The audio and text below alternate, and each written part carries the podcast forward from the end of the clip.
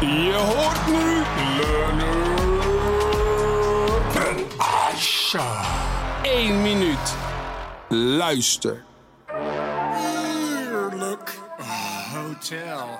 Het is ongeveer zes tot zeven keer goedkoper om een klant te behouden dan het is om een nieuwe klant aan te trekken. En deze getallen kunnen variëren.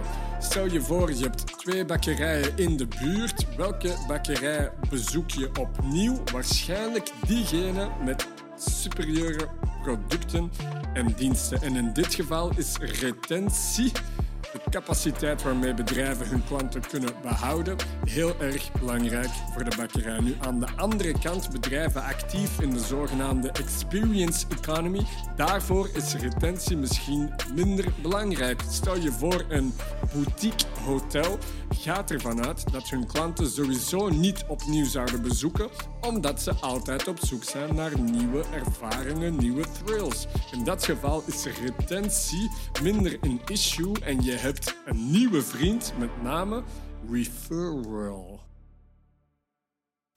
Abonneer je vandaag nog en mis geen enkele update. Liken is zilver, delen is goud.